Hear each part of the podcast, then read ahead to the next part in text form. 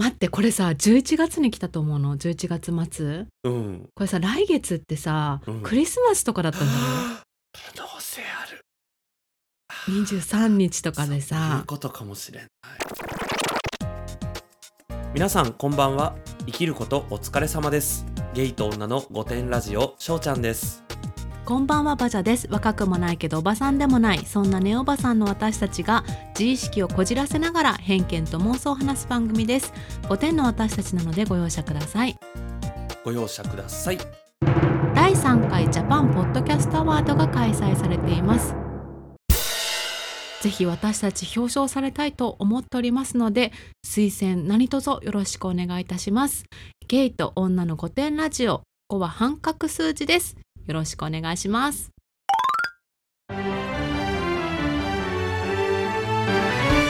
え本日のカヌレジュースニュースです。え肉好きの自称ベジタリアンさんからいただきました。私は約10年前から京都に住み着いているエセ京都人です。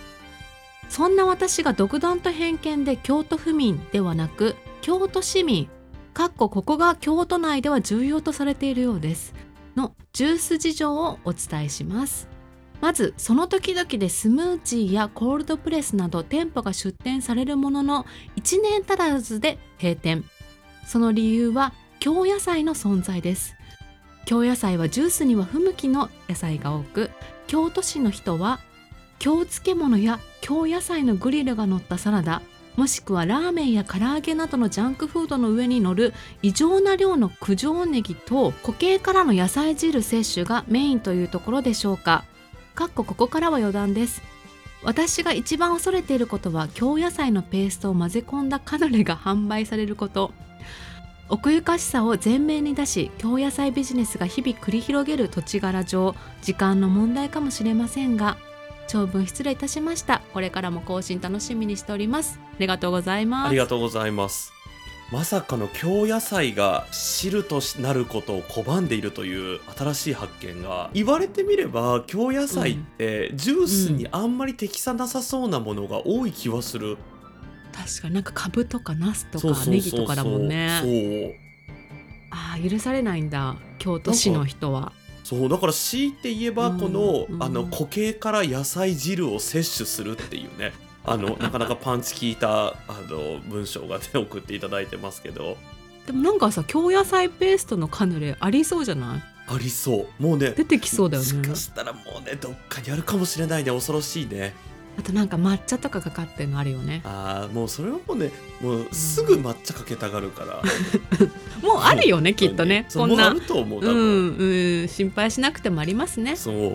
でも京都のねやっぱし京都市っていうね。これねあるみたいだうねんなんか京都市の中でもありそうだね、うん。何々区とかあるじゃん、うんうんうんもうそれああそこの人は京都市名乗らないでくださいますか？みたいなのが。ねねえありそうですね。なんかやっぱ京都の方からのねこういうお便り貴重ですね。ぜひお送りください、また。はい、はい。お待ちしております。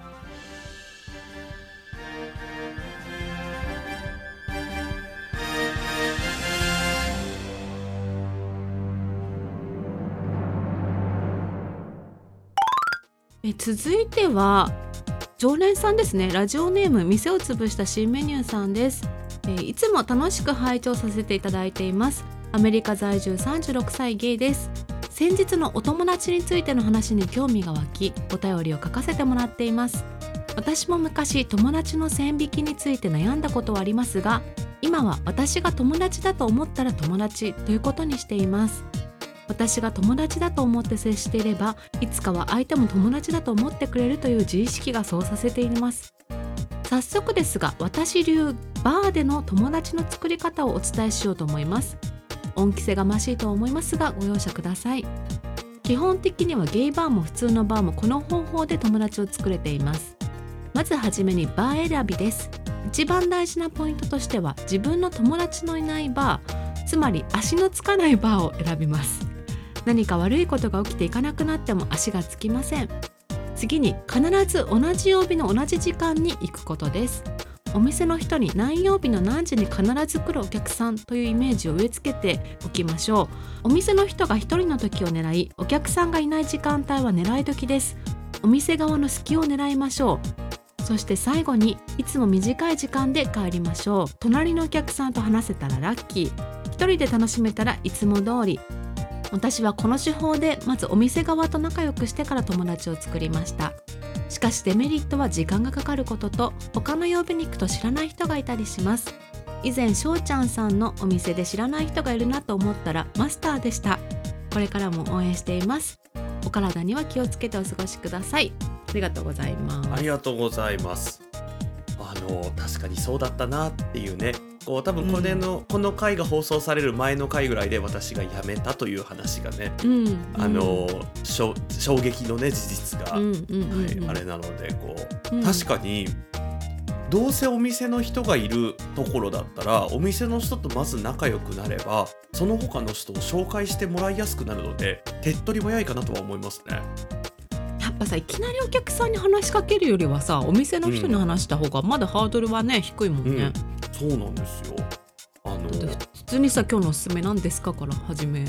られるしねそうそうそうそう。そ ううん、あのお店側がまあ自分がね、うん、やってたこととして言えばだけど、うんうんうん、例えばこのじゃあ C メニューさんっていう新しい方がいます。で C メニューさんのことを知らない他のお客さんがいたら、うん、2人の共通項を探してあの、うん、なんかこういうの好きだって言ってたよね前みたいな。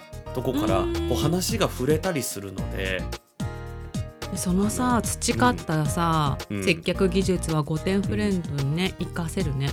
いや私これぜひどんどん生かしていきたいですね。ねうん、あの、うん、1個だからお願いしたいのは5点フレンズのみんなには仲良くなってもらうためにあんまり隠し事はしないでほしいっていうのが、あの言いたくないことを言ってとはもちろん言わないんだけどあんまり情報、全然情報くれないと何も人とつなげられないので。確かにね。そううん、なんか本当にくだらないことでいいんだよね。カヌレを焼いたことがあるとかさ。そうそうそうそうしたらさこの人カヌレ焼いたことあるのって言って紹介できるじゃん。そうなの。たまにねなんかこうまあもちろん自分のあんまりパーソナルのこと言いたくないっていうお気持ちはねすごくわかるんだけど、うん、そうするとなかなかねこう人とつなげづらいっていうのがあるのでそうだからさこう、うん、普通の社会ではやっぱさ、うん、ほら何の職業なのかとかどこに住んでるのかとか、そういうことを聞かれるじゃん？うんうんうんうん、でも「御殿フレンズ」はさ逆にさ、うん、どんな自意識かとかさそうそうそうそうああいうの好きな曲は何かとかさ。そう。あのどのジブリ見てないとかさ。そうそういう話で多分盛り上がれると思うから「あの、うん、鬼滅の刃って知ってます?」とかさうん。そうそれであのそれがパーソナリティだからねうちらの中ではね。そうそう,、うん、そうなの。多分私「鬼滅の刃」全部見たっていう人とちょっと初対面から仲良くなるってちょっとハードル高いかなって思うので、うん、あの私の知識「鬼滅の刃」の知識は一つだけあるんですけど、うん、なんか女がちくわみたいなの加えてるっていう。あそう私でそれをさ外すとこ、なんかあれでしょ？なんか人を噛み殺す噛み殺すとかなんでしょ？あだからあのちくわ加えてんの？うんわかんない。それは分かんないの。なんかそういうのはなんかうっすら聞いたしたらなんかもうとんでもないストーリーだなと思って。うん。ねそのちくわの話すら知らなかったから、うん、なんかこう、うん、ジャンプで放送コードギリギリなエッチな漫画が始まっちゃったのかなって思ってた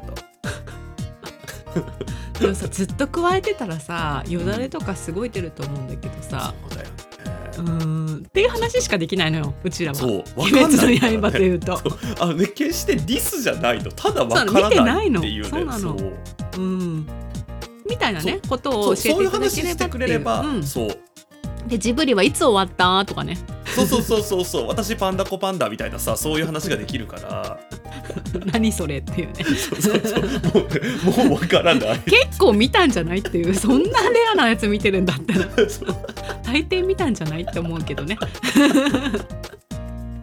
とかねアダムスファミリーでは誰が好きとかね。あそうそうそうそうそうそう、はい、そういうね。そういうことでいいので、うん、なんかねもしその御殿フレンズの会とかさこうなんていうの、うん、御殿あのカフェってもうまあズームでも何でもいいんですけど何か参加された時とか、うん、日頃のツイッターとかねあの、うん。どんどん情報を開示していただけると仲良くなりやすいかなって思いますね。うん。こういうことにイライラしてますとかモヤモヤしていますとかね。いいね。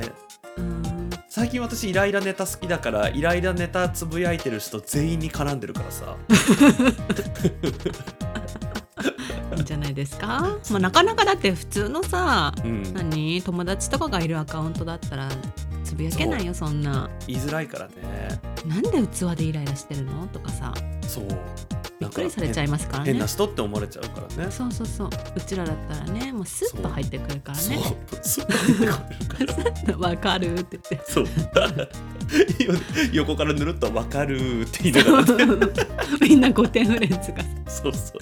私はこれにイライラしていますとかまた別の角度からさ。そうそう。あその切り口は斬新ですねみたいな。そうそうそ のイライラしてるっていうことの切り口を褒められるっていう新しい世界線だからね今。そうそう。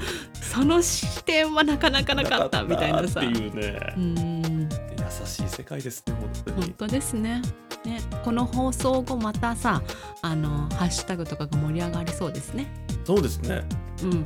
私の知ってる「鬼滅の刃」みたいなさ。ああそうはね。ないっていうね。そう。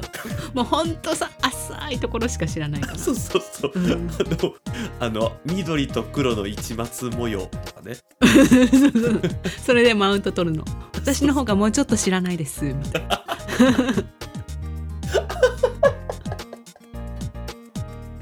楽しみですね。はい。で続いてちょっと相談がありまして。はい。あのーちょっとね難しいんだけど、まあ、はい。私たちしかね、助けられる人はいないらしいので頑張りましょう。はい。はい、ラジオネーム猫ちゃんさんです。いつも楽しませていただき普段は家事をしながら聞いているシングルマザーです。初めて相談させていただきます先日後輩と3月に職場を辞めた先輩と3人でご飯を食べに行ったのですが後輩がまた来月飲みに行くので一緒に行きましょうと私を誘ってくれたのです。しかしその会話をしている時に職場を辞めた先輩は一言も話さなくなり私は恐る恐るスケジュールを確認した後とりあえず行く方向で話を終えました。帰りの時間となり後輩がトイレに行っている間先輩と私の二人っきりになったわけですが先輩は露骨に嫌な顔をしてまた話さなくなりました。この時はあまり気にも留めずに当たり障りのない会話で時間を埋めてその会は終了しました。帰りも2軒目どうするっていう会話もなく私の駐車場に向かいバイバイとなりました。先輩が辞める日にはプレゼント花束を渡して一緒に帰ったりもしたので思い当たることがありません。家に帰ってから後輩にメールをしたら後輩もその異様な雰囲気を感じたとのことでした。私は気にしてないよ。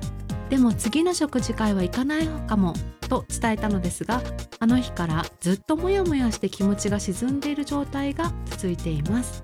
先輩に対して何かしてしまったんでしょうが全く身に覚えがないのです。このこじれた気持ちを軽くする方法があれば教えていただけないでしょうか。本音を話せる唯一の場が御殿ラジオでした。助けていただきたいです。ありがとうございます。ありがとうございます。お助けしたいですね。うんしょうちゃんこれこのさ状況聞いてどう思った？私ね全然わからなくってあのこの猫ちゃんさんと同じようにね、パニックなんですよ。えどうした？どうした？っていう。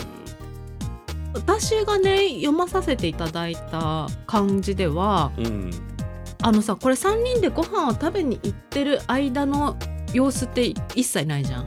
うん。その食べてる間も先輩が不機嫌だったらちょっとこうなんかしたのかなとかさ、うんうんあるんだけど、うん。うんあのそこの描写が一切ないんですよ。だから多分普通だったんじゃないかなと思うの。うん。食事をしてる間はね。うんうんうん。ただ後輩がまた来月ね飲みに行くから一緒に行きましょうって言ったところから様子がおかしくなったっぽいじゃん。うんでその後輩と職場を辞めた先輩っていうのは来月うん。また約束をしていると。うん。私がね察するにねうん。多分この辞めた先輩はこの後輩と2人で話さなきゃいけない何かがあったのかもしれないよね。うんうんだから本当は2人で飲みに行きたかったと。うん。でそこでもしかしたらすごい重要な話があったとかさ。うんでもその後輩にしかできないみたいな。例えばもしかしたらこれまた妄想ですよ、5点の妄想なんですけど、なんかその辞めた先輩がねあの、うん。会社内の不正を握っていると。でもその担当の人は後輩だったと、うん。この人にだけなら話せるんだけどその猫ちゃんさんがいるとその会社の不正を暴けないみたいなさことがあったとしたら不思議不機嫌になりそうじゃない？ちょっと待ってよって。そう。私。そうあえてあなたを誘ったっていうのに、なんでわざわざっていうね、そう。でこれがさうん。もう不機嫌さがさどうしても出ちゃうっていうことは多うん。分結構重い職場の不正とかだったのかもしれないじゃん。刑事事件にね、発そうそう。展する可能性がね。そうそうそうそう内部告発ですよ。はいはいはいはいでそれでさそのためにすごいもしかしたら弁護士とかとさうん。準備をしててさこの後輩と来月飲みに行くっていうの弁護士同席だったかもしれないじゃん。なるほどね。そう。でまあ会社内の不正だけじゃなくなんか不倫を抑えてるとかでもいいよ。うんうんうんうんうんうんそうしたらさ不機嫌にならない？確かに。ちょっと私の準備期間どうしてくれるの？また弁護士と日程調整しなきゃいけないじゃんってさ、ってなる？ねうん、でもまだ後輩には言えてないの。だって不正を暴くから。そうだよね。今言っちゃったらっていうね、そうそうそう。なんかさ重要な資料とか消されるかもしれないから言えないのよ。うんうんうんうんって思うと納得いかない？うん。って思うと納得いくけどすごい すごい妄想の翼が広がる。ほら韓国ドラマとか見てるとさそういうことあるのよ会社のそうほら私今商社のやつハマってるからさ。あそうだよねそうだよん。ね、そうそうそう。なんか書類をね隠されてるとかあるの、はいでその書類の隠してる場所も知ってるしロッカーのね暗証番号も知ってるからそっと教えたりすんの。はいはいはいはいはい。なるほどね。それをさやろうと思ってたのにさ。もうなんで猫ちゃんさんのこと誘っちゃうの、っていうね猫ちゃんさんのこと誘ったらロッカーの暗証番号教えられないじゃないみたいなさ。ってなってたかもね、うん。確かに。そう。だからっていうことだと思えばうん。気持ちは軽くなりませんか？そう。どうでしょうか？大体のうん。あのこういうさモヤモヤすることってあるじゃないですか人生で、うんうんうんでも後々聞いたら80%の確率で自分は何にも悪くなかったっていうことそじゃんなんか本当に自分も悪かったことって2割ぐらいしかないじゃん。うない。で大体はね結局なんかもうちょっとモヤモヤして損しちゃったなっていうとこだよね、うん。私最近さ翔ちゃんにさ嫌な女の話したと思うんだけど、うんたくさんいるんだけどさ、うんその中の一人でさ別に私何にもしてないのにう、んなんか急に私以外の人とは、まあ、引き続き仲いいんだけど私とは今まで通りの連絡がなんかなくなった人がいて。ほうほうほう。こっちからすればまあ帰ってはくるんだけど前はもっとやり取りがあったのにな、うん。みたいな人がいたの。うん。だから私なんか嫌われたかなと思ってさうん。翔、ちゃんにさなんかこの前言ったらさ、うん。なんかまあなんか嫉妬されてるとかあるのかなとか言ってたじゃん、うんで結局さその日のうちになんか電話が来てさうん。普通に。うん。だなん何にも多分なんていうの？あちらは思ってない感じなの。で私が別に何かしましたかとか聞いたわけじゃなくて私何もやってないんだけど、うんうんなんかいきなり向こうからフラッと電話来てさ「ねちょっとさなんかこのことについて教えてほしいんだけど」みたいな。そう。だから多分何にも考えてないんだと思う。だからねあのやっぱりさ女性って結構そういうところ考えがちなところって多い気がするの。やっぱさほら子供の頃から仲間外れだとかさ、はいはいはい。女同士の顔色をね伺っええて生きてきてるから、ちょっとあれ？あの子とはすごい LINE してるみたいとかうんあれなんかうんあのことについて知ってるからあのことについてあの後話したのかなとかはいさそういう察知する能力がめっちゃ発達してんのもうねうんすごいねあの超能力者みたいな発達してんの女って。なんかきなんか良くも悪くも気づいちゃうというかね、そう。だからよくさほら男の浮気とかはさ気づくとかはい言うじゃん、もうそういうねなんかもうすごい第六感がねすごく発達してないと生きていけないくらいこう学生生活とかってさもう大変だったわけ。なるほどね。顔色伺ったりさなんかお手紙が回あそこお手紙回ってるけど私には来ないみたいなさ何書かれてるんだろうみたいなさ。あるねあるね、うん、そう。だからそういうふうに察しちゃうんだよね。うん。ないことまで。はいはいはい。うん。あのちょっとしたその表情の変化とかね気になっちゃうよね。そうそうそう。納得いく方法ってそれだけなのよ。その会社の不正を握ってんのそうねもうそれと思うしかないってことだね。そうそうそうそう。オッケーオッケーわかりました。うん、なんか昨日さツイッターでちょうどさなんかこういう話になってたなと思って探そうと思ったんだけども全然遡れなくてわかんないんだけど あのなんかね5点フレまあ要するに5点フレンズの方たちってうん。想像力が豊かだから、うん。妄想とかうん。ありもしないことについて悩んだりするわけよ。それでなんか、うんありもしない存在に怯えて念とかね、うん。それでなんかすごい浄化してる人がいっぱいいるっていうことが発覚したの。昨日なんかみんな浄化してたね。そう燃やしてね。そう政治だのなんか見たことない木みたいなの燃やしてさ、なんかたくさん燃やされてますねみたいなツイートもあったんだけど、うん。うん。なんかなんか結構御殿フレンズの方たちって、まあ、猫ちゃんさんもね含みなんだけど、うん。すごくやっぱり敏感なんだと思うでも結構目に見えないものに対してだけなので、うん。なんかねまあそうなのかもっていうふうに思ってもいいんじゃないかなあまた御殿フレンズ出ちゃったみたいなさ。ね。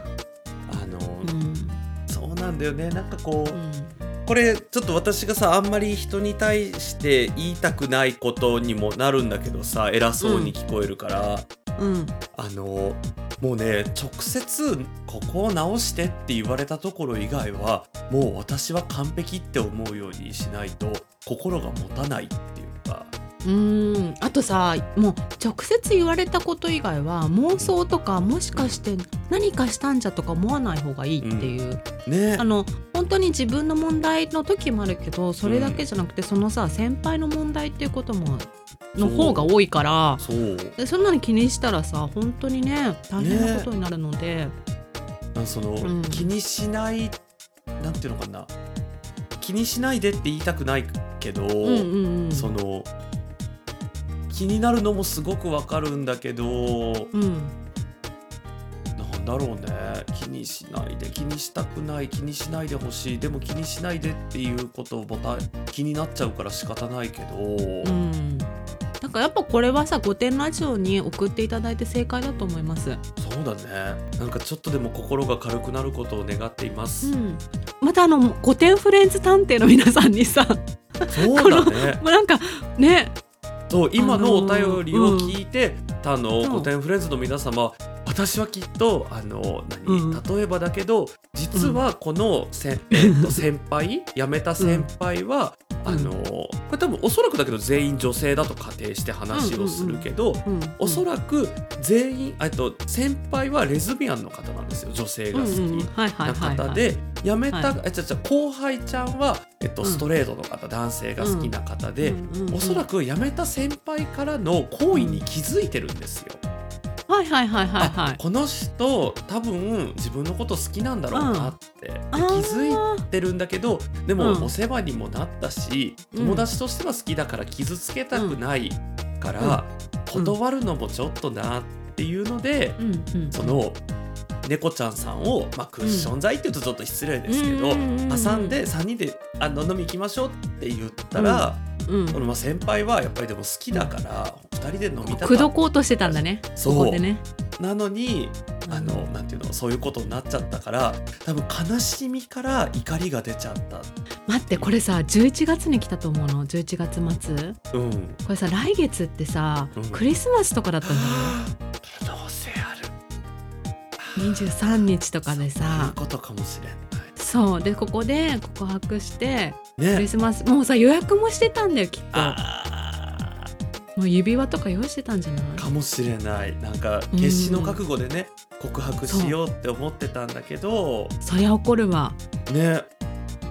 あのぜひね御殿フレンズの皆さんの考察をね。そう。いろんな可能性が考えられるので、うん。でも多分うん。全員が思ってるのは別に猫ちゃんさんはそんなに理由としてはあのあまり重要ではないっていうそう。ね、逆に、うん。その先輩と後輩2人でっていうところに何か意味があったとしか思えない。